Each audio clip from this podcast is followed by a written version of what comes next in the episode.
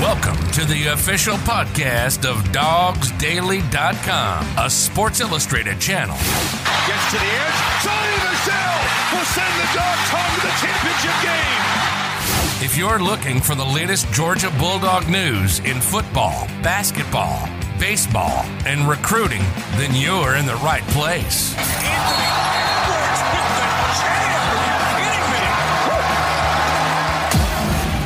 Hosted by Dawgs Daily writers Jeremiah Stoddard, Kyle Funderburk, and Jonathan Williams. Here's a pitch. Hit high out into right center with some carry. It's got a chance. This ball is out of here. Tucker Bradley has won it. Just sit back, relax, and prepare yourself for these hot takes you're about to listen to.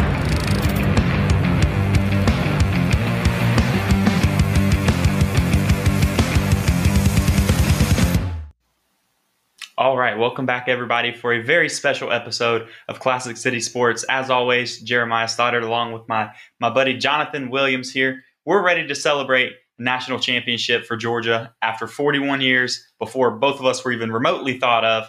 Uh, it's it's about time, and it's a very very good feeling. As you can see, got the hat ready to go, got the shirt already. AJ. Jonathan doesn't have any of that stuff because he picked Bama to win the national championship game. So, Whoa, so- whoa. so he obviously doesn't have the gear because his team, I guess, didn't win. I don't know, but uh, but no, obviously that's a joke. crimson red underneath this hoodie. I'll, obviously, I'll hide my shame. obviously that's a joke. Um, but just just jumping straight into it, then I mean we're we're just gonna have a, a kind of a wrap session. Sit back, talk about the game, just kind of discuss little things here and there. There's nothing to look forward to, right? For the first time, we're not gonna do like a here's what we expect to happen. Here's what we kind of think's going down, except you know over under of like the city of Athens and how much damage there is to it after the other night, plus what's going to be there this weekend after the Yeah. parade. But jumping straight into it, then Jonathan, initial reaction. You know, like I, I know it had to be a, something like mine where it was just ecstatic and like just this unreal feeling. It didn't feel like it actually happened. You wake up the next morning just to pinch yourself to see like, hey, check Twitter and everything. It really did happen, kind of Yeah. thing. So how how how did was what was your initial thought process? Well, as soon as Kelee Ringo picked the ball off, I immediately just turned to my dad. I was watching it with all my buddies back home. We've had a group of guys that watch UGA football games since I was probably seven years old. It's like this is a group of guys that I've grown up with. They're much older than me, but it's a group of guys that I, I've grown up watching football with. I've grown relationships with, and I just turned to my dad and I literally picked him up, screaming that Georgia just won the national championship before Kelee even got in the end zone. I Didn't even- matter. I didn't even know he was in the end zone yet. but I just was screaming and looking at him because I mean, 21 years of my life, I've been waiting to celebrate that moment with him. You know, everybody was like, You're going to watch the game in Athens. I was like, there's no better place I'd rather be than being at home with my dad to celebrate that type of moment. So I finally got to do that with him and everybody. So it was just so surreal. I mean, the following morning, I woke up probably about 8:30 in the morning, just probably still purely off of adrenaline that was still running from the game. And I watched like four hours straight of ESPN coverage of the national championship, Yep. just over and over and over, just looking at that title at the bottom of the screen that said Georgia claims national champion. And I like it's still so crazy to think about because I mean, especially with me now being a student in Athens, I've kind of gotten to see like the vibe around campus, kind of see how everybody's feeling. I mean, it never happened in your lifetime yet. It hadn't happened in mine. Nobody at the University of Georgia right now as a student had seen anything like that in their lifetime. So it, it's just been great kind of seeing the morale around campus. You know, everybody's in a good mood. I mean, a freaking party of a lifetime happened after the game in Athens. Like we said, tons of property was damaged. People had fun as they should. So it, it was just a crazy experience that I am one thankful person to be able to experience. Yeah, absolutely. And I mean, to put in perspective, even even UGA's first lady, right? Like, so Mary Beth, she was Kirby's Kirby's wife, wasn't even alive the last time that Georgia won a national championship. She said that in a post game Mhm. interview. I saw it actually um, a couple hours ago, as when I Yeah, first saw that. I didn't really, realize that was the case either because I knew Kirby was a couple years old, so I didn't. I just Yeah. didn't think about that, but she wasn't alive even. So of course, none Mhm. of us were. Um, very, I, I know a lot of people that have been or that were, and you know, it's just something that they just. A lot of people have literally gotten to where like they just go, well, this is just how it is for Georgia. We just Yeah. like, and after, I mean, I get it. If you say you were like you know, 20 years old when the last time Georgia won, right? Like our Mhm. age, last time Georgia won it. And then you're sitting there and just watching it, and 40 years go by of like, you've had good teams. You've had very good teams. You've had elite quarterbacks. You've had great defenses. And it just hasn't happened. So they've gotten to where, like, at that point, it was easy for them to turn around and just say, "Yeah, I mean, it, we just we just lose these games. Like, it's gonna. I don't know what else to say. It just happens, you know." Um, but at the end of the day, it finally finally happened, and so that's no longer something that you have to think as a Georgia fan. And even if, if you watch the SEC shorts, you saw this this morning. If you don't watch the SEC shorts, you should because they're hilarious. Mhm. And for those that don't watch it, Georgia has this relationship on there with this character that's called Hope. And they had they, they broke up this morning. Yep. Uh, Georgia and Hope broke up this morning because Hope was no longer needed because you had to hope you could do it, but now you know you can do it, kind of Yeah. thing. So that's literally the mindset, and that's what's changed at this point. And by the way, Hope is now going to to visit Texas A and M. That's what she said. So that they get to have hope from here on out. It's no longer our burden. Yeah. We don't have to be concerned with that. But no, my reaction was very similar. It's but I watched it at home with just me and my wife, and I felt like that was a good call for me because I was very nervous. Um, big games like that, sometimes I get a little loud and I, I start Yeah. yelling at the TV, getting mad and stuff like that. And I was like, it might be good for my self pride, self dignity to be in my own house and not around other people. And because if somebody says something, it's going to get under my skin or something like that, I'm going to get mad and just watching because all it would have taken is one person said something about putting JT Daniels in or something. I would have looked, I probably would have slapped him. Like it just, it probably would have just lost my mind because Yeah. that game was just crazy. Um, but no, the, the feeling was unreal. As soon as Kirk, or as soon as Kelee Ringo caught the interception, I also didn't need to see that he got in the end zone because it didn't matter. Yeah. Like it, it didn't matter if he scored. Scoring was icing on the cake, and it really, really sealed it to where like there was not even a glimpse of hope at that point. Yeah.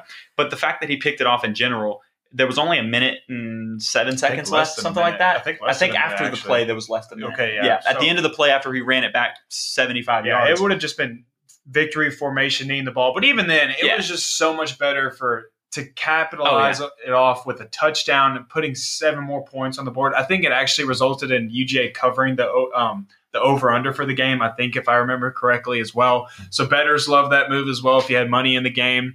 And then even for Nolan Smith to capitalize the game off with a sack as well, getting to Bryce Young, taking him down to the ground. All of it was just which perfect. that was my that was my my player to watch on defense for Georgia was Nolan Smith because I felt like he was going to have a good game. Um, which we were talking about this before we came on the show, and and I, we were seeing played a good game, and we were happy for Cine to get you know MVP, obviously Yeah, defensive. MVP. No hate on the kid at all, but I was surp- I was a little surprised that he was the one that was selected Yeah.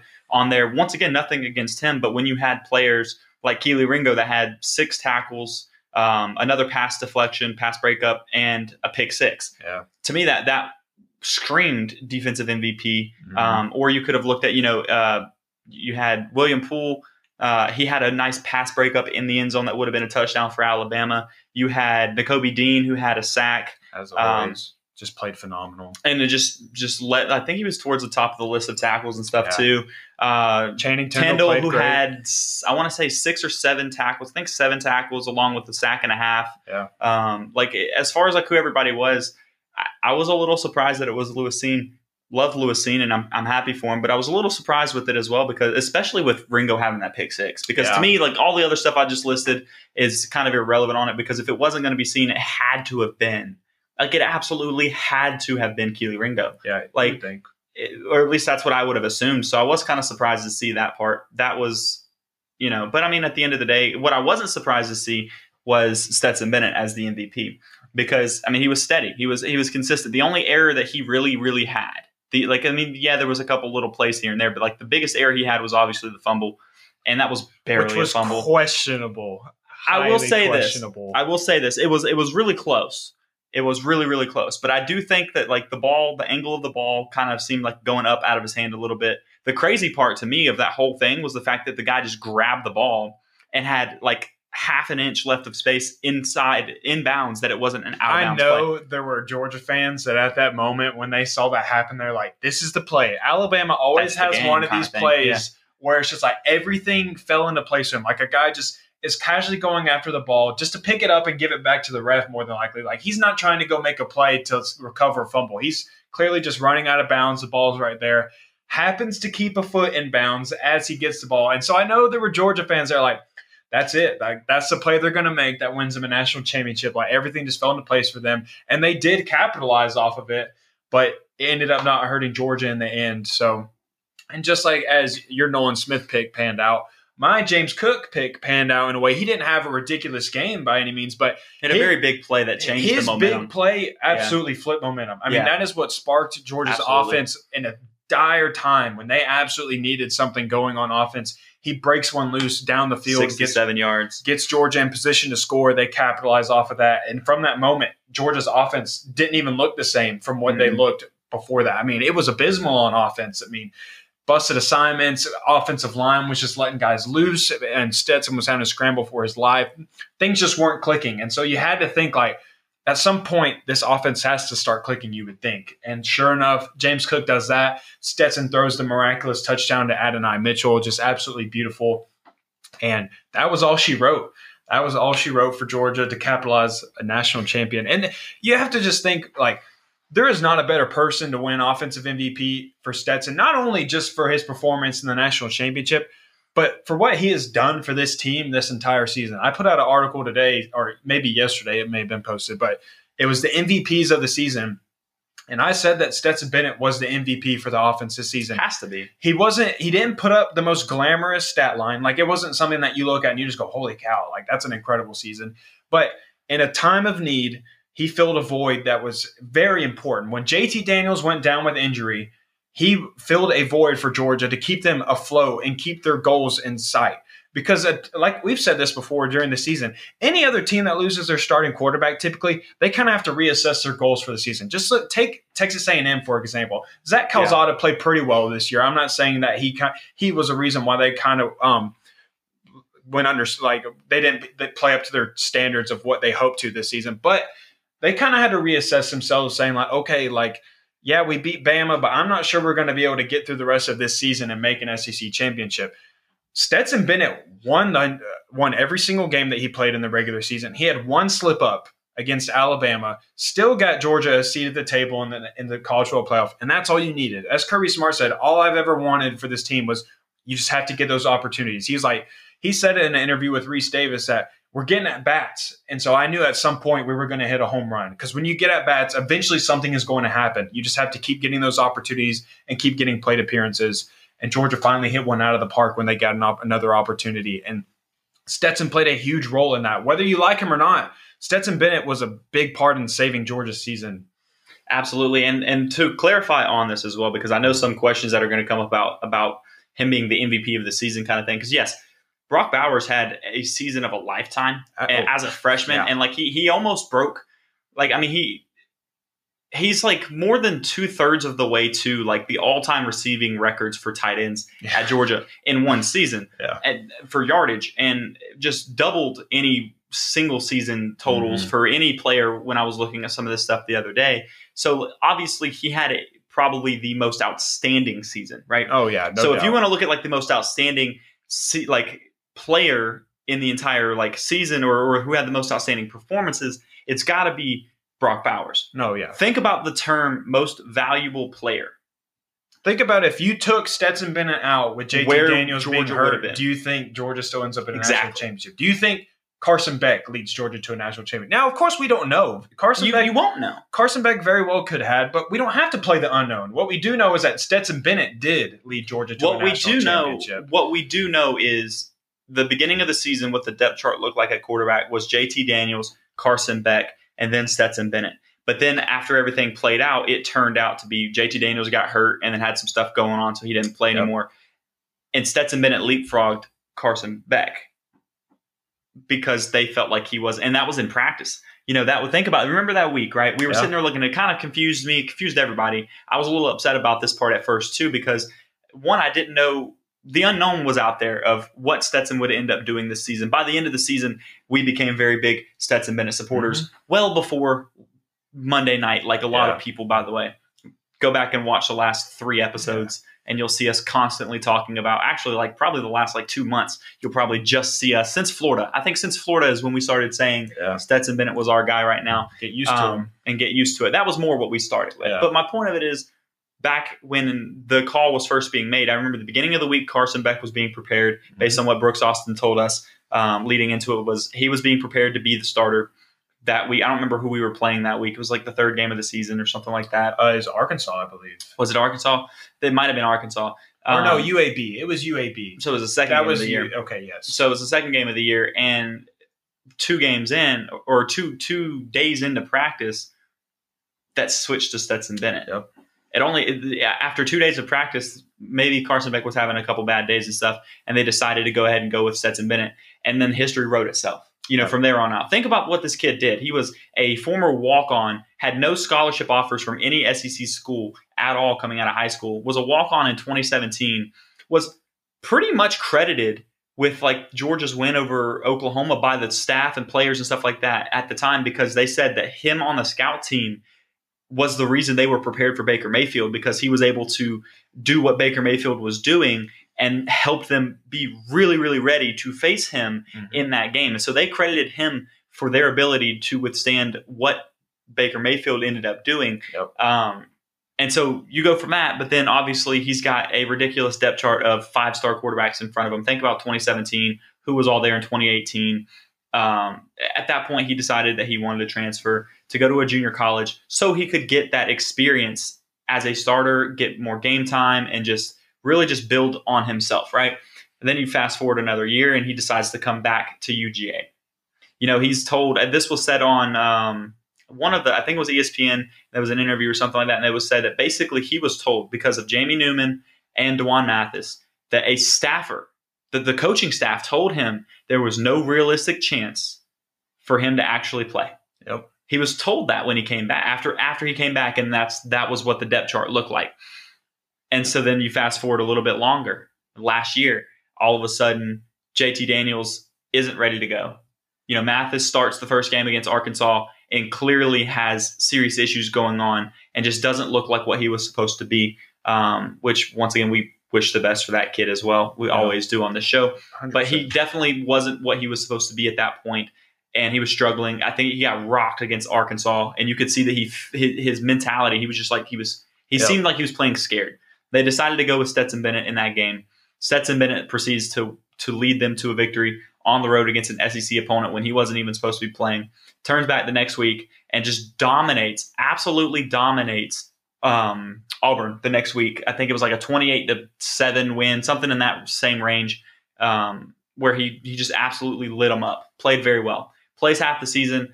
You know, all, all of a sudden runs into a week four. Was it week four against Alabama? Sheesh, uh, yeah, I think it was week early four. It was early in the season, and all of a sudden goes and plays Alabama, and you see him get you know obviously lit up against Alabama. Throws a couple interceptions. Um, you know, just doesn't have a good game in general. Everybody starts talking about how he's too short and he gets all the passes batted, and that becomes the narrative for the rest of the season. And finally, JT Daniels is healthy for the last four games. So at that point, you saw that he was struggling, or you know, Stetson was struggling. So they did when JT got healthy, they did take that change at that point because they felt like he was the one that gave him the best chance, right? So then it looks like it's JT Daniels' job to lose after going for four games, throwing for 1,200 yards, ridiculous stats, becomes a Heisman favorite to start the season out coming up this year in the offseason. Um, and then this year comes around, Clemson game starts. JT Daniels plays pretty well against Clemson, wins the game, um, but didn't play lights out against Clemson. He, he played a good game, but not like an insane game. Only scored three points offensively in that game. Find out that he's hurt, right? So then you proceed to move on to your next guy, who then, once again, like we just gave the storyline of what this season was, where it was Carson Beck at first, but then all of a sudden, a couple days into the practice, they switch over to Stetson Bennett. And from there on out, it was Stetson Bennett's job. And, and the longer it took JT to get healthy, at that point, it got to where, like, can you make the move? You know, like, can, can you make that change at this point? Everybody says yes. Like, fans and, and the, the armchair quarterbacks or the Twitter coaches out there will say, yes, you make the change because he's been there long enough, he can do it, like, no problem. The coaching staff seemed to, to disagree with that, though. The coaching staff, at this point, my my perspective on this is the coaching staff just chose Stetson Bennett, especially after post game interviews with Kirby and the way that he talked about like sticking to his choice. Yep. And like his own words was that he like sticking to like his decision and seeing it pay off the way that it did, like how good that felt, like how everything played out. Like so, I, I at this point, I do think that Stetson Bennett was chosen over JT Daniels with because of whatever was going on. I don't know. Yeah, and I think more so to me, what's so impressive about what Stetson did this season is that you know you touched on how he was told by his own coaching staff that there was no realistic chance of him starting. That was But just last year. even after he became the starter this season, every single interview he dealt with in the media was centered around do you think you can lead this team to a national championship? Why do you think you're the quarterback? Do you think that there'll ever be a quarterback change? Like Kirby Smart was bombarded with these questions. Stetson Bennett was being questioned by the media about his his abilities to lead this team. The guy was 12 and 0 or not 12 and 0, but he was 10 and 0 or whatever as a starter in the regular season this season, yeah. And he was being questioned about do you think you have the abilities to lead this team and win? He was proving it and he chose to just ignore everything. He didn't let that get under his skin and it very easily could have because anywhere you looked on social media whether you looked at interviews with him in it whether it was kirby smart in the interview whether it was todd monken everybody was questioning and doubting stetson bennett or the majority of people. Now there were some people who did support him but for the majority it was people doubting stetson bennett and everybody saying Where's JT? We want to see JT on the field. Do you think there's ever a chance that JT could get on the field? Like, what if this happens? What What if Stetson throws an interception? People are asking those type of questions. Like, already saying like, if he fails, do we get to see JT Daniels? Kind of basically saying like, They Do- gave him a, sh- the shortest leash yes, of all time. Like th- there was no actual leash. There was no leash. There was like the fans were out there holding the collar, right? Like so, no leash being used, just holding the collar, saying like the second that you even sniff towards the wrong direction, just just yank him, kind of thing. Like Yeah. that. That's how little trust there was. Absolutely. and now he's a national champion, and you still have people Oh my god. still was- have people on Twitter saying stuff like, "Well, I think I don't think Stetson was the reason we won that," and I don't, I'm not saying he is the reason. I think he played a big role, and people are saying like, "Well, we would have done the same thing with JT Daniels." Blah blah blah. Still, just like not even giving credit where credit is due. You finally got a quarterback that took you to a national champion. That, that that's all that Instead should of matter. admitting that they were wrong, yeah, they would prefer to still just discredit the fact that it didn't matter. Now they're saying, now they're saying what we said um, months ago at this point, and we had an episode that matter literally said quarterback. it. Do, that was the title of the episode. It doesn't even matter who, or, or does it even really matter who plays quarterback for the But I think of Georgia? I think in the end it definitely did because those people who were wanting JT Daniels in the first half of the Alabama game, if Stetson Bennett was running for his life, and we're talking about a guy that has hit 22 miles per hour on the GPS tracker or whatever it's called, and you want to put JT Daniels, a guy that's supposed to just sit back in the pocket and make his reads to have success behind that offensive line, it ain't happening. It was not happening in that first half. he was and it- running for his life. and it probably wasn't going to happen too much in the second half either. Now, I will say that them putting Broderick Jones in at left tackle and kicking Jamaree Salyer into the guard position that, that saved the surprised game. me too. saved the game. That's another prime example of Kirby Smart learning from past mistakes and proving that he can make mid-game adjustments and he's not stubborn and saying like, "Well, this is the guy I put as a starter, so that's who I'm sticking with the entirety of the game." He he said like, "By God, if we're going to lose, we're going to lose swinging and putting everything that we can and trying to do anything." And he did, and it succeeded, and it helped tremendously in the second half. But yeah, for sure. JT Daniels was not going to be lighting up the Alabama defense with Will Anderson and whoever else getting in the backfield. Not without being able to extend the plays with his legs like Stetson Bennett. And did. that's something that Kirby Smart and Todd Monken said repeatedly. Why Kirby Smart? Why is J- Stetson Bennett playing quarterback? Well, he gives us the best chance to win. We feel he gives us the best chance to win. And also, his mobility and his speed is something that is very valuable to this team right now. Said it repeatedly. I mean, every single week, that's what he said. And people still seem to not believe him. And then finally, it shows up in a time where it mattered most, where Stetson's speed and his ability to evade pressure finally showed up in, in the most important moment of the season. And it played a huge role in Georgia being um, national champions. I mean, he tried to tell you all season long. Todd Monken tried to tell you all season long, we believe this guy will give you the best chance to win. And he certainly did. There was a lot of truth in that statement all season long because Stetson Bennett was a reason why Georgia won. Oh, for sure. Like, and at the end of the day, and like I know a lot of people came out and said this was this was my favorite thing after you know after Stetson Bennett ended up winning. It was well, Stetson Bennett didn't win it; the defense did. Guess what? We also sat here in that same episode where we talked about it and said the reason it we didn't think it really mattered too much if it was Stetson Bennett or if it was JT Daniels and at starting at quarterback for Georgia was because that defense got to play every single game that the quarterback got to play. Mm-hmm. And so with that defense, there was no reason. Let's, let's talk about that too, because I think this is another moment where Kirby Smart.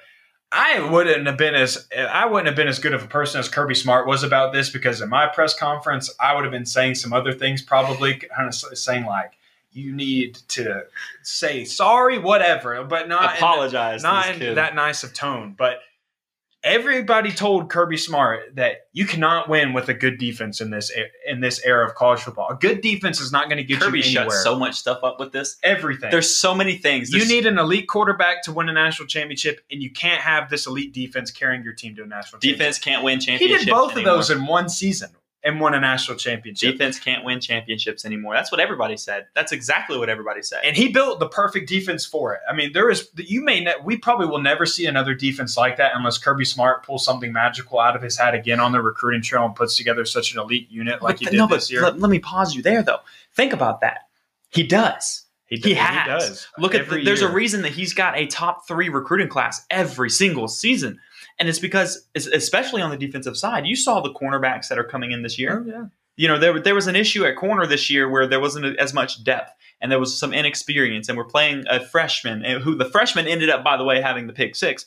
So that's neither here nor And there. I, I think I think this is where it gets scary for the rest of college He's a red football. shirt freshman, but still, he had a shoulder injury last year, couldn't play at all. So I do, we do know he was a red shirt freshman. Still stands. I think this is where it gets scary for the rest of college football because everybody was saying Kirby Smart has to get over that hump. He has to get the monkey off his back, and he has to be Alabama and win a national championship. He's recruiting. With Well, he ring. did that. And what do we? Kirby Smart every year, yeah. One, he's recruiting with a national championship. Can you right now. imagine that? Yeah. We haven't seen that, but we will get to here very shortly. Oh, I'm excited. And then also on top of that, he's going to have a great defense every year. He, I mean, every single year he's had a great defense. And so now that he has shown that he can win a national championship with an elite defense, he still hasn't had this elite quarterback prospect yet. So now he has a Brock Vandagriff in, on the depth chart. He has a Gunnar Stockton on the depth chart. Maybe uh, JT Daniels, Carson Beck, whoever else, maybe a transfer. We don't know how it's going to He's got out. those four quarterbacks to go into this year. when he does, Maybe Stetson Bennett. We'll get to that in a second. so when he does find this elite quarterback prospect and he can consistently get them playing and he kind of gets in a rhythm, I think you're going to see Georgia go on a serious run where you're just kind of seeing where, oh, Georgia wins another national championship. A couple years later, oh, they just won another national championship. I think this is where things really start to fall into place for Kirby because now he knows the recipe. Now he knows what he needs to do to win a national championship. He knows what it takes, and he did it without the things that everybody said was required. Without breaking his mold. Yeah. Yes. He stuck to his mold and he was able to do it. And let's let's uh, one last thing I want to comment on this before I take the conversation completely into the Stetson Bennett of the future potential and everything like that was uh, the the biggest conversation from Georgia fans. It was two things, which Kirby mismanaged the quarterback room, doesn't know how to, you know, develop the quarterbacks. He can't seem to do this right, that, the other. Let's talk about developing the quarterback. Just rewind to 10 minutes ago when I sat here and gave the entire breakdown of what what we saw from Stetson Bennett, like in his career, where he was at, where he went, all this stuff, comes back as a walk on, or it comes back on scholarship after originally being a walk on.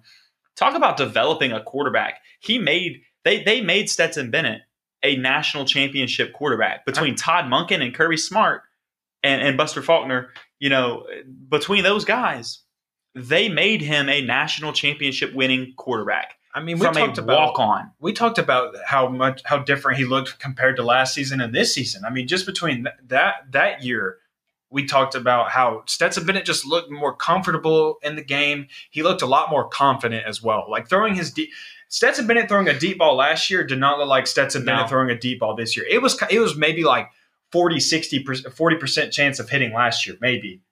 Whereas this year he was hitting them every single time. He was, I mean, he hit one to George Pickens in the national championship. He hit one to Adonai Mitchell that we touched on. I mean, anytime that he had an opportunity to hit a guy for a deep shot, it was money more times than not. I would say like 80% of the time he was hitting his guy and usually in stride for the most part. He was, it wasn't like he was underthrowing him every time or anything, but he was making those opportunities count. And, that was important. and and yes, yes, I know, and he Jonathan knows that the AD Mitchell touchdown was like on his back shoulder, like this, like going over. But where's he supposed to throw that ball? You want him to put It was it, where only AD could catch it. it- the, the corner had his back turned. It was where he could catch it without taking him out of bounds. The sideline was right there at the end zone, and then the back of the end zone, straight ahead of him. You you can't lead the receiver. If you do, you lead him out of bounds, or you make it to where the only way he's going to catch it is to have the, a phenomenal toe drag catch or something like that, rather than to his back shoulder where he has to, where he can turn back to it and potentially get a pass interference call too, because the defender could start to pull on him, which some people said that there could have been one on that play as well. But that that George Pickens throw was money.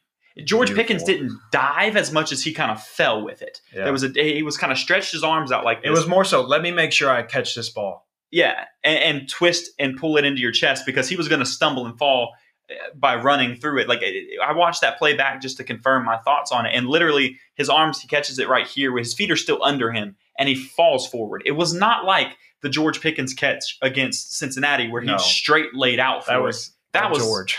unreal. It was a great throw. So his deep ball, his accuracy on the deep ball, and his confidence with the deep ball, extremely high development this year. Because, like you said, last year he didn't have that. He just didn't. And so, talking about the offense, I want to bring this up while it's on my mind. So, it was third and one. It was, I think, it was third quarter, maybe, or I may be getting it mixed up, but you can correct me because I'm sure you'll remember. Third and one, and Todd Monken calls a screen pass To Brock Bowers. to Brock Bowers. I mean, the kahunas on a man to call that on that because if it doesn't hit, you're getting cussed at. You're getting uh, what you're getting blown up on social media for Oh, saying and Kirby Smart's probably going off on you. and you're too. getting because Georgia was gashing them in the run game, and you're third and short. You're thinking, okay, And you got Zamir White in the backfield. and he has the kahunas to call a screen pass. It was, Brock it was a third and one at like the somewhere between like the 10 It was and like 20, right? it was like uh, yeah, like twenty yard line ish, kind of Maybe in that range. okay. It was a little further back than I thought, but yeah, Maybe third one. I don't know, but It was it was in the red zone area, and Stetson perfectly throws it over the edge rusher coming, places it right in Brock Bowers' hands, and it goes for a touchdown. That moment, and because in my opinion, I was kind of questioning what Todd Monken was calling in that game because there was like moments you would gash them for big yards on the ground, and then you go pass, pass, pass, and then you have to punt. But then in that moment where I was like, Todd Monken said right there, we're not coming here to get a first down. We're we're scoring a touchdown. We're taking advantage of this moment. What we're that play win the tells game me- right there. The fact that they didn't run that ball on that play tells me they weren't settling for a field goal. No, If they got stopped, they were going to go for it. Yep. If they if they were a yard short, now if they lost yards, if they lost like four yards, it's a different ballgame then. But like if they if they continue to get to a fourth and one, I think at that point they go for it because to throw the ball in that situation really makes you think that they they're they're really score going for that touchdown. and I think that's a moment where because everybody says every, Kirby gets conservative in big games. Like he doesn't he doesn't he call these- definitely did not in this one. in that moment, that's that was an area of me where I said, "Wow, that that's not a typical Kirby move right there." Now, and, and I think that also shows Todd Monken's the guy calling the shots because again, Kirby Smart's probably not calling that play on third and short. So you brought it. We said all year long, and ever since Todd Monken came on campus, was that he brought Todd Monken on to run his style of offense and to call the shots. That's a Todd Monken shot right there, and it, it you can just tell like how Kirby Smart's learning from his past experiences, and they said like this time we are not going to get beat. We're not letting it happen. We are taking advantage of this opportunity, and that was a moment in the game where I think they said, "Let's freaking win this thing. Let's. We're not running up the middle for a one yard gain and a first down. Well, let's let's like add into like the not even just like the keeping the pet like you know the aggressiveness going and stuff, but like the confidence they had to have in Stetson Bennett Yep. in order to continue to throw the ball because the last couple of touchdowns were touchdown passes. Yeah. you know, outside of the pick six, he threw two touchdown passes late in that game. Mm-hmm. So they had confidence to put him in that close game, even after the fumble on it, which once again, like you said, was a questionable thing in on like the first place, and then how insane it was that the Bama actually recovered that in the first place as well. Even after that, right?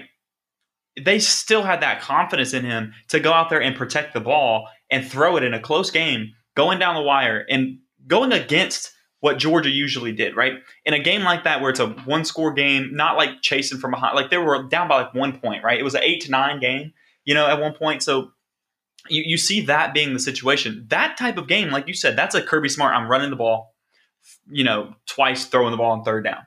That's that's what Kirby Smart of old used to do in those situations because especially when you've seen the, the run game started to work. I was getting mad early on in that game, it's especially after the first half. I even texted somebody else and I was like, "This is ridiculous. We have 11 rushing yards in the first half." I was like, "This is the same game plan as we had in the first game against Bama, and we didn't run the ball, and it really killed us." Yeah. And then we started the second half, and that's when we started gashing them on the ground. We started having big runs, and all of a sudden the game just changed. But they showed that like they weren't predictable. Yep. And I think that's that's where they were able to close it out, and that's why they were able to win it like that was because they didn't just go, all right, we we started having a little bit of success in the run game. We're just going to just just ground and pound the rest of the way and go back to the Kirby Smart of old. We're going to mix it in there, and then we're going to throw the ball still and keep them guessing and make them not know and not be certain of what we're going to do. And so, like at that point, it's just an incredible game plan at the end of it. Like the way they played that second half. Let's say second half adjustments Second half adjustments or halftime adjustments are what that's what wins championships. Kirby Smart killed Georgia them. in the past against Alabama. It's absolutely killed Georgia in the past. But I also said this too. Uh, I was talking to somebody else, and I said, I think the reason Georgia won this game is because they were losing the game until late in the third quarter, yeah. and it's because it gave Kirby Smart the confidence to be like, all right, well, we have we don't have a choice. We got to play aggressive. It was no longer we can't we can't force anything anymore. It's more so we have to make something happen we, now. Exactly. Which is when Georgia plays best, is when there's like, we have to make something happen. Let's go do what we do best. And you're not like eh, you're you're going to make something happen, but you're barely losing like that. And it's not like you need to go out there and score 14 points to take the lead back. It's a we need to make something happen before this game gets out of control. The game's in control right now, so we have to go out there and capitalize on our opportunities and our moments and get down the field and score before it gets to a game where we're trailing and all of a sudden we have to abandon whatever game plan, a mix of run, pass, whatever we want to do, and we can't do what we want. We have to do what we have to do. They decided to keep their foot on the gas, play aggressive, and it absolutely paid off. It, it shut up every argument that anyone has ever had against Kirby Smart. Can't develop players, can't develop quarterbacks or manage the quarterback room, turned a walk on quarterback into a national championship quarterback. Can't win the big games, chokes in those situations, and lets games slip away in the second half. Absolutely played aggressive and kept his foot on the gas to go out there and win that game in the fourth quarter, where you even have Nick Saban coming up at halftime and saying, You absolutely beat our butt in yeah. the fourth quarter. So that's that's it completely threw everything else out the window. Yeah, you knew he could recruit. And everybody always said this, rival fans always wanted to say, you know, all of that talent on the roster. What's he done with it? He can't do anything with it. Guess what? He has the ring now. Now he's going to be recruiting with a ring. Think about that. He's already been in top three recruiting classes every single year. And now he's recruiting with a ring on his hand when he walks into those home in-home visits when they come onto campus, players come to campus, he shows them the trophy case. This was last year. This is what we got. There's an empty space right next to it. Come help us get it. Yep.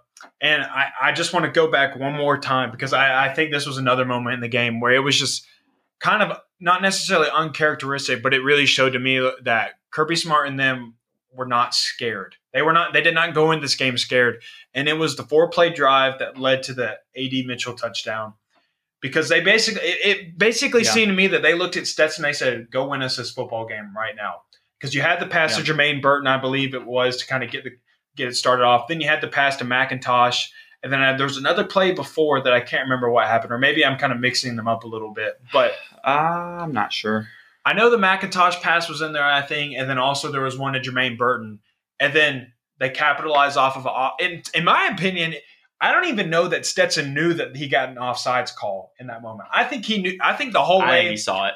I, I don't know that it. he did because to me it seemed like it happened all so fast, and he just knew that he was going to AD Mitchell the whole time. In, in my opinion, that's kind of what it looked like to me in real time. I, I, think he probably, I think he probably goes towards AD Mitchell in general on there. Like I think that was the read. Like that was the read. Whether or not he forces one, I don't know, but I, I think that was the read on there. But I do, I felt like he saw it was a free play because I think they jumped on like the interior, didn't they? So it was kind of yeah. in front of him. Like he and he was in the shotgun and stuff. I think he saw them move and hands get pointed and like why they go. The only they thing, snapped it real quick. Like the that. only reason why I say that though is, there was some other close calls with Alabama kind of being on the verge of being offsides or not. And so I didn't know if Stetson maybe was like, well, I don't know if I get that offsides call right there because it really seems like we haven't gotten too many this game and I don't know if he had time to see the flag actually thrown. So yeah. I don't know. He, if he did, that's also great. He didn't great have time awareness. to look for a flag to be thrown. I'll say that for sure because yeah. he, he didn't hold that ball long. He dropped back and he, he just let that thing fly. And Stetson even said after the game, he said, you know, after that fumble, I just told myself I'm not going to be the reason why we lose this game. and instead he turned into one of the biggest reasons why they won that game and hitting AD Mitchell in the end zone for what seemed like a play that Alabama typically makes late in the game. Finally, Georgia gets their turn to make that play in the game.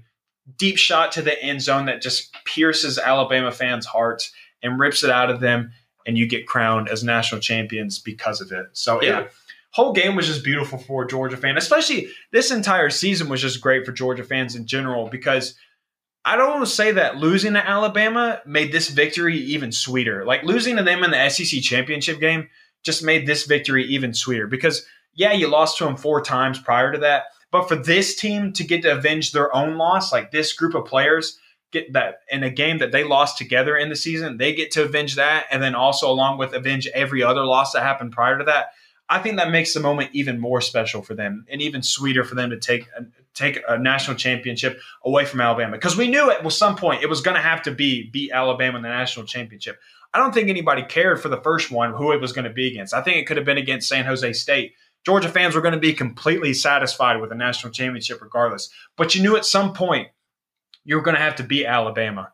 And you get Oh, you, so glad you cleared the road Oh my god, I'm so all glad. in one game.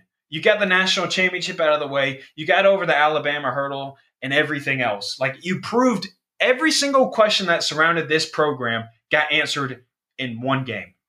And I, I laugh some- so beautiful. I, I laugh. I found this. I found a couple of Alabama fans um, on Twitter. Alabama fans have been real salty. Shocker. It's really funny to see because you don't see them in this spot, and we've never been on the other side of this. You know, watching No. them. So it, it's been real funny because one one of them decided to say that you know they didn't win the SEC championship, so it doesn't really count. You didn't win the conference title, so it doesn't count. And I, was like, I, and other You people go, already go back four years ago. other people already responded, so I didn't even bother tacking on because I already saw the response too. But I was like, they must have forgot 2017, 2018 because they didn't even play in No. the SEC championship game. They they didn't even get there. didn't even win their own division. Mm, Auburn did. And and so then you're going to come out and say like I mean, go ahead and give Georgia that national title then if you want to make that Yeah, your I argument. guess the drought ended I- four years earlier than we thought. I guess in 2018 they did if that's your argument because I saw that and I was like this has got to be a joke, right? Like that's not even that's not even the closest thing to a good argument that you should have made as far as that goes because like Bama doesn't win the SEC title every year that they win a national title because that year being the biggest one obviously like it, it happens. Like, it it just does. And um and also in 20 2011 Georgia played against LSU in the SEC championship game, and then LSU played against Bama in the national championship game. Twice. Yeah. Twice. They have in in my recent history that I can recall off the top of my head that they didn't win their conference title. Didn't even play in their conference title.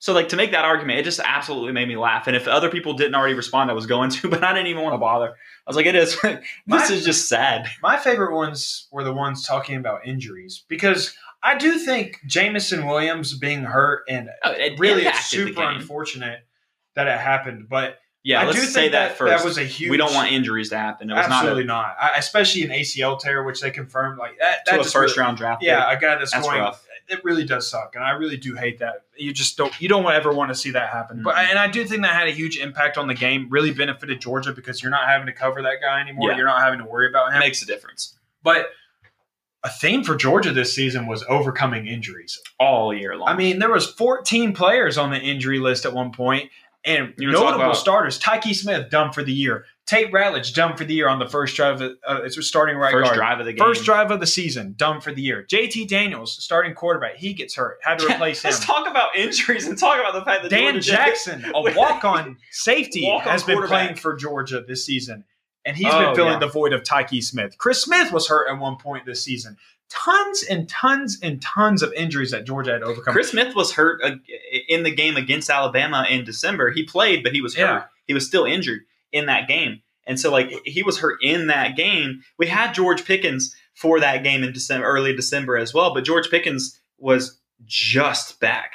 Well, and he's on a snap count. He's not playing that much. He had one catch against Bama in the national championship game. That's the number one receiver for Georgia. That's that was our first round draft pick kind of guy right there prior to this year where he's been out all year. Don't have Dominick Blaylock still. Like we can go down the list of receivers and other people. Arik Gilbert didn't play. It seemed like Like- Georgia was down to three guys at wide receiver at one point this season. It's just so all, funny. It's all they had. But even better about it, Freshman, freshman wide receivers and tight ends who led Georgia in.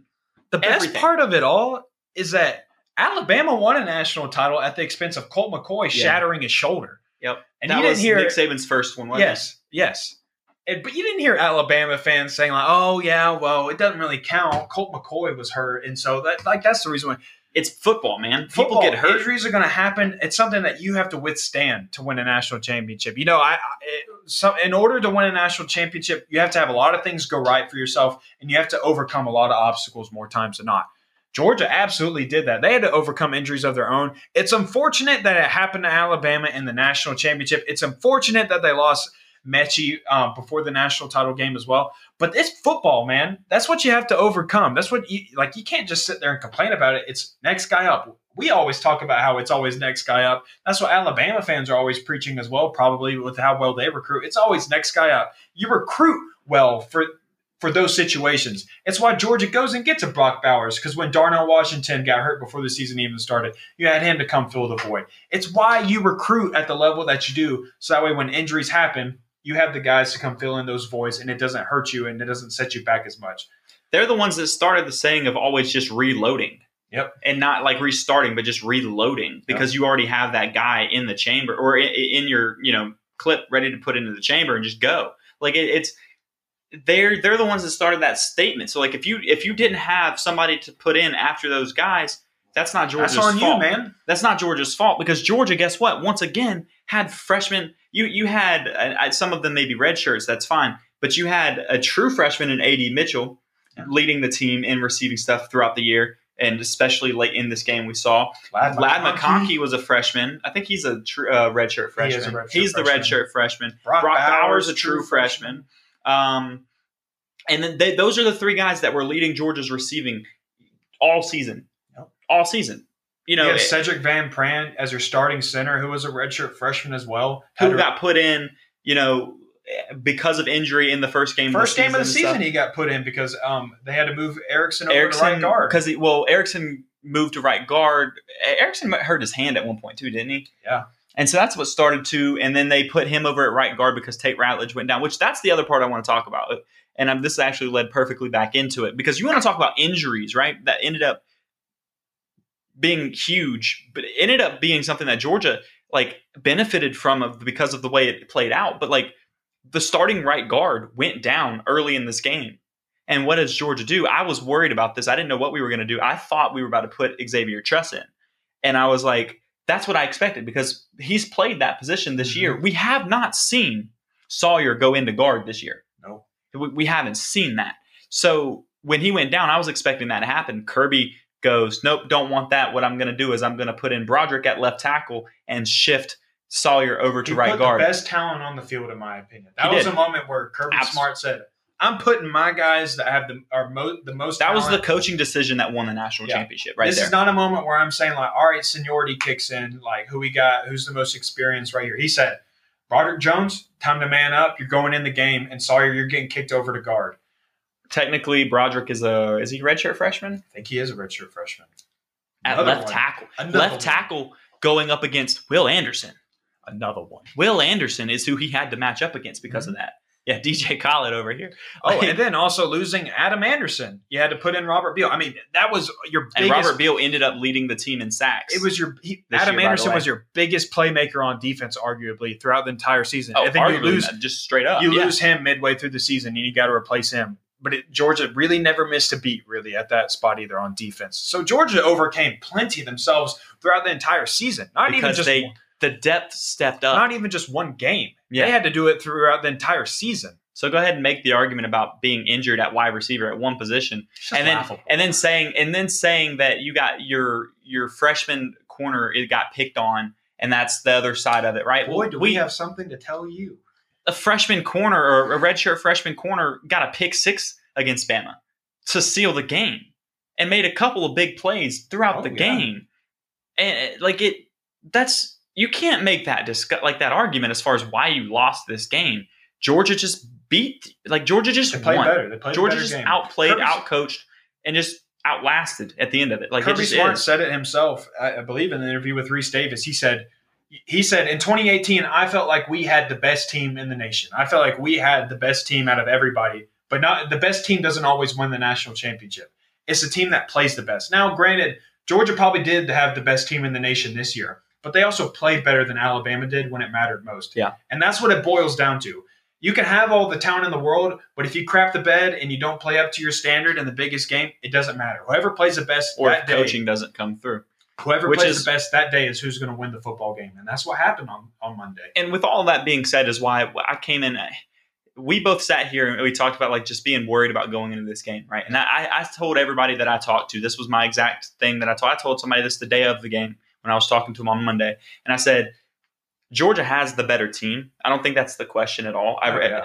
I was like, if if Georgia wins this game, it's going to be because Kirby Smart finally gets rid of whatever's going on mentally for him in these types of games that's caused him to lose these big games or slip up or keep his foot off the gas and let the other team overtake the leads that he's had in these games. I was like, it's going to come down to coaching in this game, and if we win, Kirby Smart is going to finally shake off his demons in that those big game moments, right? Like that. That's exactly what it was going to come down to because I don't think there was any question that the roster from top to bottom like overall, Georgia had the better team. But at the same time, Bama had the better players, like individual players. Will, they had- the best. They had the best- football, arguably. Will they did. They definitely did because they had the best defensive player and then the best offensive player, like quarterback. no doubt. They and and by the way, Bryce Young, the best quarterback to ever play at Bama, in my opinion. I, like statistically, that's not even an argument. The, the guy finished.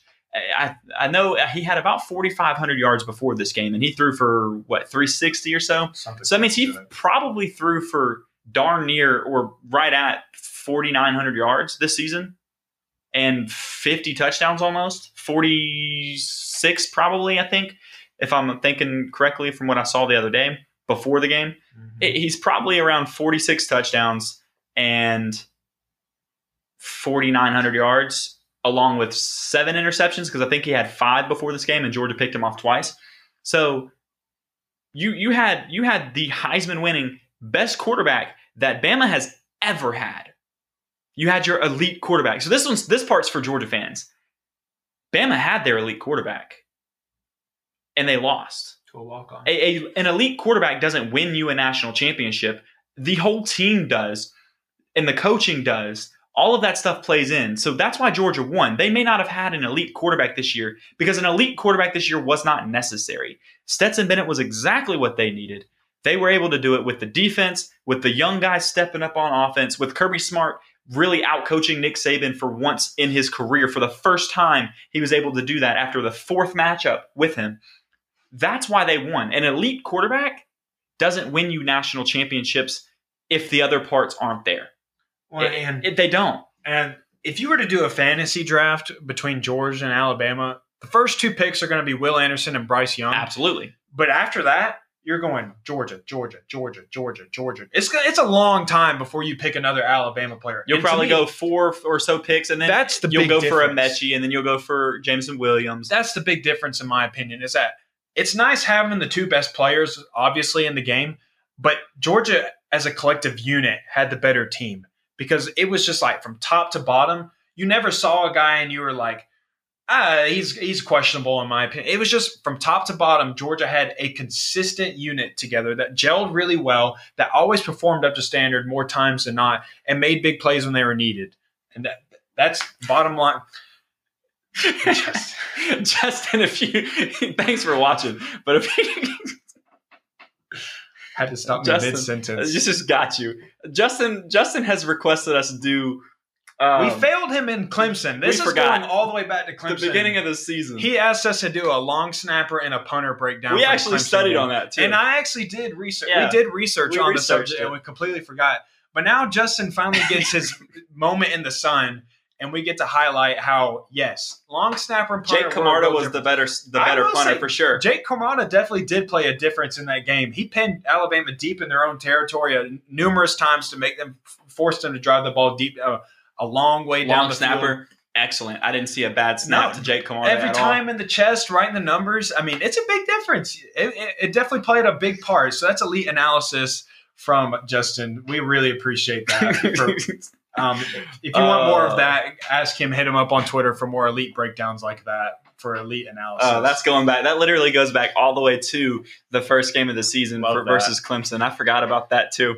Oh, well, appreciate you watching and, and jumping in there. That's always fun. But now I lost my train of thought entirely. I know he stopped me mid sentence. I was like, oh my gosh. I was like, that was good. Oh man. But all right, so the last thing I want to discuss on this because now we got to think about the future, right? It's always fun. We and we, we will sit here and talk about this game for weeks to come for the entire offseason for you know oh, yeah. this this game is going to be It's been a referenced long time coming. this game is going to be referenced on every single episode probably for like a year straight at this point that's going to happen but what we need to talk about now is there's a lot of decisions that have to be made for a lot of these young guys right like you're seeing a lot of guys you know announce they're going to the nfl and you know there haven't been a Cook bunch of that yet james cook is the only one that i think i've seen say that um, which i don't think anyone's surprised about i think that's he Made earned his money, this year No doubt. he earned his money this year. Um, you know, the, a lot of guys hitting the transfer portal. You know, you've seen Justin Robinson hit the transfer portal. Um, Kelee Ringo is, I think, going that direction. Jalen Kimber. Not Kelee. Not Kelee. Sorry. Jalen Kimber. And Thank then you. also, um, who was the other guy? There was another one. Jalen quite a few. Johnson. Jalen Johnson. That's that's well. what I was trying to say. Yeah. Jalen Johnson also hit the portal. So you're kind of already seeing, I mean, Bama had seven yesterday, I believe. Alone. I think Georgia's only got three or four. But there's going to be more to come. So just keep an eye on Yeah, that. Kelee Ringo is staying in Athens. Yeah. That's that's. he was just talking about how up. he was the MVP of the national championship. And he was like, ah, now get he's him leaving. out of here. He's leaving. He's hitting I don't want to hear from the guy that couldn't even pick Georgia, hadn't bought I any Georgia stuff for the national championship. pick, okay, there's no article I'll of pull- proof or anything. There's no proof. No, I did. I did not get to submit my score. No, no, no, no. It's on I never- camera, my all I guy. said, I'm gonna clip this after the episode I will and tag you on Twitter. right now. I said I would like to see Brooks's breakdown before I make my pick because But- that's usually what I do. But But I said right now I am leaning towards Alabama. What is Justin saying?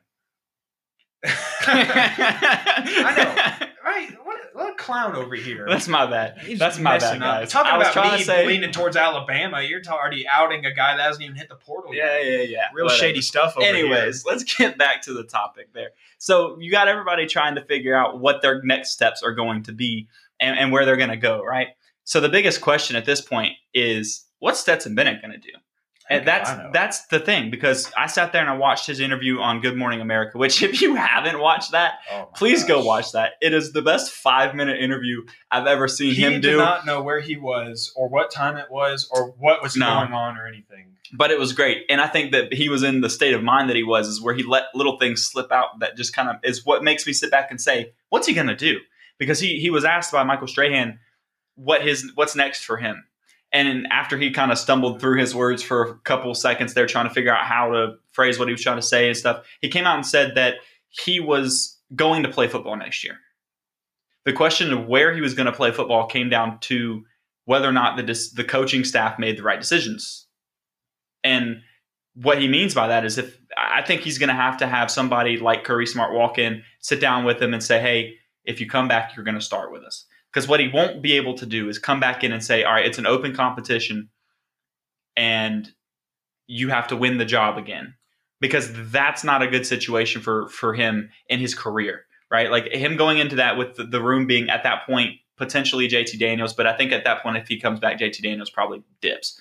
Um, but JT Daniels potentially, you got Carson Beck potentially, you got uh, Brock Vandagriff and Gunnar Stockton at this point. Which Gunnar Stockton, I, I think you take him out of the equation. There's no, in my mind, there's no chance that he's winning the starting job next year because he's the he's the true freshman. Like he, he hasn't been on campus. Kirby is not going to start the true freshman when he has those other guys. I mean, he would have to be a Bryce Young, 4,500 yard passer in order to win that starting job himself. So, but that's my opinion, obviously. In Um, my opinion, if this is just me, if I was Kirby Smart and Todd Monken, in my opinion, with the fact that you have Brock Vandagriff, you have Gunnar Stockton coming in, potentially you have a JT or and or Carson Beck on there as well, and possibly a Stetson Bennett. In my opinion, with that situation, you have to open up the competition again. When you have that many names in in the mix, or even just if you have just Brock Vandagriff and Gunnar Stockton on roster, if it's just those two guys and Stetson Bennett, I think you have to just open up the competition again. See who you have at that moment. See, because you're going to have Brock Vandagriff has another year under his belt at that point. He's been in the system for a while. He's learned the playbook. He's kind of gotten his feet wet in some situations. Open it up. It's not going to hurt you to open up the competition and see who's the better player at this point because you like Kirby Smart says he always wants to play the best player. Stetson Bennett was the best player, the best player for the position this year. But I'd say open it back up, see who, who delivers, see who shines in the brightest moments. Go into G Day and say like, we don't know who's going to be the starter. Go out there and earn it right now. Let's see who performs the best. In my opinion, that's what I would do. I, I'm not going to. I would not tell Stetson if you come back, you're the starter. And I don't think he will. And I think that's kind of what I get to with the reason I brought it up. So yeah. I think that. it all boils down to how Stetson feels. That's all It does. It's, that's And all it's so- going to boil down to. And the reason I said it like I did too is because of that comment, and then Kirby Smart when he was talking to Rece Davis, and he was asked about Stetson Bennett, and he he said, you know, I would love for Stetson to come back. It, I, he goes, if Kirby or if he gives us the best chance to win, I would love to have Stetson come back and lead this team next year. That was his phrasing, and it's come it comes down to once again is if he gives us the best chance to win, which is what he said all year. It's what he always says at that position or every position. every position. It's what he says at every position. And so what that tells me is he's not going to lock it down and say, you know, if you come back, you have the job. So with that being said, if he's not going to say that, because I don't think he will, I think that means that Stetson Bennett, for his own for his own sake and, and his own career at this point, he's probably going to transfer. And it, that's bec- and, and I don't think it's going to be a decision you hear this week. I think it's probably going to be like a week or It'll- two. Yeah, it'll. I think take it, some it, he'll probably push it towards when he has to make certain decisions. Um, although at the same time, school started, so maybe it would have to be this week if he's going to transfer. Well, he could do a grad. No, I don't know. All right, so here's I'm the thing: pretty what are the rules on this? Because he I think He's a COVID year. He's got an extra COVID year. I think it. I think you can be enrolled in classes and still be in the transfer portal because, like, all these Well, I'm guys. just saying, as far as being able to get into other courses at another school this semester, well, I, which gives you spring practice, spring ball, all that kind of stuff. well, if you're Stetson right now, you're probably close to finishing anyways. So Well, he's he's got to be graduated at this point. yeah. So he- like, he may not even really be taking I don't know. classes at this. I don't know. I mean, he has to be taking classes, but I think He should be graduated at this point. He's a fifth year player. But really, it could just be a situation where he's like, "Yeah, I'll take some classes here," and then like he could just take classes where he wants to go in the summertime, like finish out his semester at UGA or what. I don't know how that works. Um, I don't know, and the reason but- I say with him, it's really difficult because he's not even like a grad transfer necessarily. He's he's got an extra COVID year. Yeah. That's the reason that he can come back next year because he's played five years worth of school because of with with some of it being transferring to a junior college is what plays into some of that as well. Um, and then along with you know having the COVID years, why he could come back for a sixth college football season. Yeah. So, but my point of it is. I think you're going to see him make the decision to potentially transfer somebody else somewhere else because Kirby Smart in my head, there's no way he can tell him, and I don't think he would lie to him. And so I, I think he would tell him it's an open competition because that's what he tells every recruit that comes in. Gunnar That's how it Stockton, Brock. Vandagriff. That's what he tells all of us. I think that's how it should always be. It should I mean, always agreed. be an open competition. 100% agree. Season. So Yeah. So I think that's how it's going to play out, which means at that point, I think he transfers somewhere else. And if he transfers somewhere else, that means we have, I think everything else kind of stays similar at that point. I think you see, you, you potentially see. JT Daniels come back at that point. Carson Beck, I, I, I'm not gonna, I'm not gonna sit here and say a player's gonna transfer. Yeah, outside of, like, the- on any of I'm not gonna speculate on other people I on don't like doing that. just based on the comments that we got from Stetson Bennett is why I'm speculating on his situation No, because yeah, he kind of left I it up mean, for open interpretation. conversation to have, but we're He not going to sit here and say like this guy's going to transfer or anything. So like let's that. just say because of that, let's just say everything else stays the same. So that means you've got JT Daniels, Carson Beck. Those are the two I think you, your main, you know, Yeah. realistic position, like going for QB one at that I time. would agree. And then you got Brock Vandagriff, who uh, like honestly could come up and surprise you as well and end up getting in that conversation because there's been plenty of comments about him being the most accurate quarterback, just a little raw because he was a true freshman. And then you got Gunnar Stockton, who once again, I think there is a zero percent chance that you see Gunnar Stockton play meaningful snaps this year, unless all kinds of crazy stuff. They said happens. Stetson Bennett had a zero percent chance of starting. No, Have that was different. Your lesson? That was different, different already scenario writing Gunnar off like we did Stetson. Bennett. He's a hater.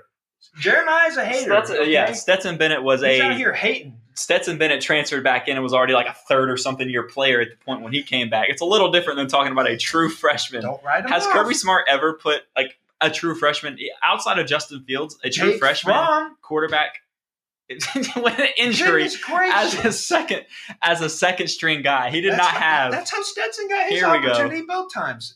Here we go, Jackson Muschamp. I forgot about him. And Jackson There's Muschamp. Justin again. We're forgetting Justin's about still the most watching. valuable person in the You quarterback got, room. you got Jackson Muschamp out there. He could come back and play, but He's but already got realistically, athletic genes in him. He already has an advantage over everybody. Jackson Muschamp has an advantage over all the quarterbacks in that quarterback room. Oh yeah, yeah. But anyways, with the quarterback room looking like it does, at that point, yeah, Never, say, never. never. See, thank you. Never say never. yeah, but she's a little biased. Okay, well, I think you're being a little biased right now. oh, You're hating on me for saying I was siding with Bama last week, and you're over here She's writing guys biased. off already. All right, he's in the portal. He has zero percent chance of starting. No, that's not how we're going to do things. We're, I'm not a hater. all yeah, right? okay, yeah. Anyways, with those guys in the quarterback room, Go to his Twitter and call him out right now. all five of you. Come on. Oh, yeah. But anyways, let's get back on topic.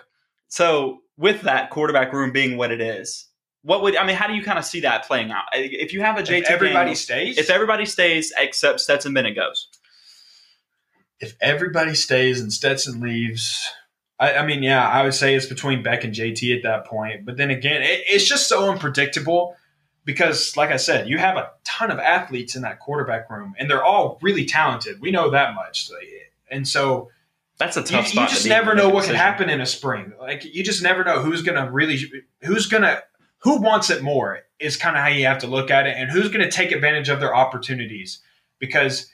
Carson Beck was presented with an opportunity, necessarily didn't take advantage of it based on what we heard in practice.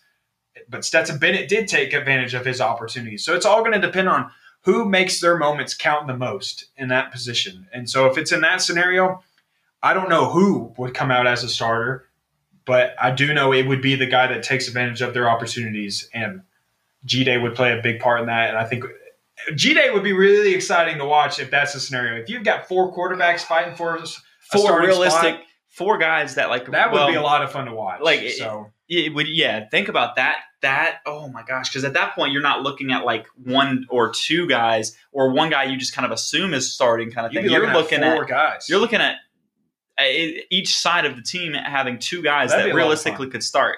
That would be a crazy, crazy G day. Maybe that's and what we get. but think about this is the last thing too on that area is the best ability is your availability, and I think that's what that's what plagued JT Daniels. That's what's plagued JT Daniels his entire collegiate career.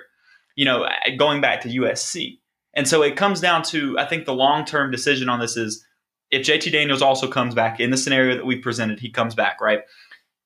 Can he stay healthy? Because he has been injury plagued, and some players just have that career. Some player, there's plenty of guys out there that I've watched in several sports and, and everything like that. You look at and you go, had he not dealt with this injury, what would have happened? How, how good could he have been?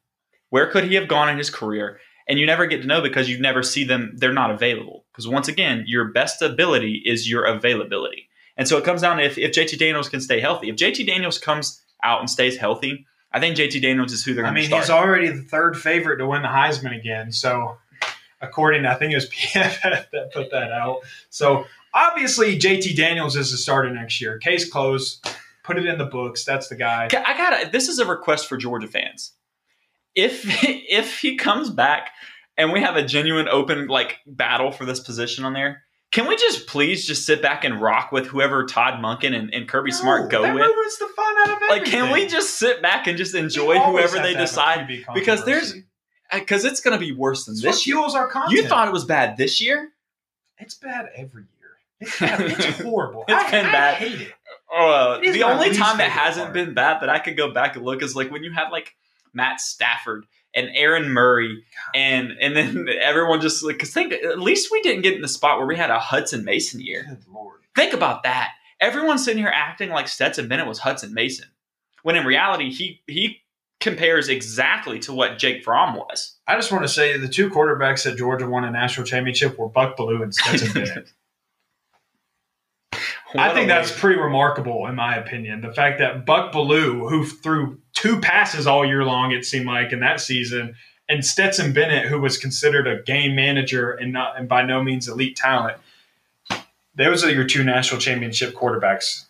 Because this is an episode where we just continue to interact with Justin all night. We're gonna Well, do it I again. it. I I love love it too. It's fun. Justin. It's fun, Justin. We, we enjoy your There comments. you go. But this is exactly what I agree Just with too. Like happy. this, this is what you should think. You should be happy that you have this many options. Thankful. The that problem with Smart that put you is- in that position. The problem with that is this is how it's going to play out. George is going to pick whichever one of those four guys, right? Eh, Kirby Smart and Todd Monken, they're going to decide on it. That one guy is going to go out there and have a bad game and throw two interceptions. But One what time. about Brock Vandagriff?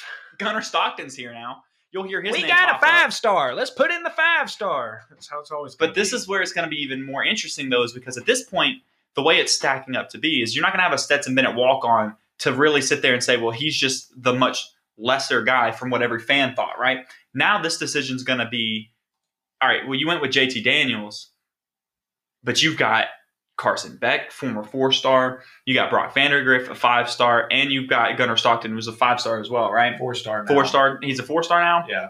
anyways beside the point i guess at the end of it but like my point of it is you've got those guys that are highly touted guys you're not your former walk-on guy coming on that just happens to fall into the spot because of just the way things played out and he took advantage of it. It's a guy that like was highly recruited out of high school kind of thing. If you thought it was bad this year it, it's going to be really bad next year. Just think that you remember how it was with jake fromm and justin fields? It'll be that intense again. It, it'll be that intense again this year. And I'm not getting into that discussion of which way that should have gone, or shouldn't have gone, whatever on there. That's how intense it's going to be this year as far as the fan base goes. Can we please not do that? Like I, that's just my ask. I know that's a tall Do you order. know who you're talking to right now? Do, like, do you realize? I you're do. Talking? I don't want to group all Georgia fans into that. There's a lot of category them out there like because that, there's though. a lot that don't make controversy out of the QB position, but there's also quite a few that do. But I mean, if, I think, bec- and it's kind of like a double edged sword because because Kirby recruits so well at every position. You're always going to have a QB controversy every single year from now on because he's always going to have elite talent at the position, which is also going to mean, and, and we've said this.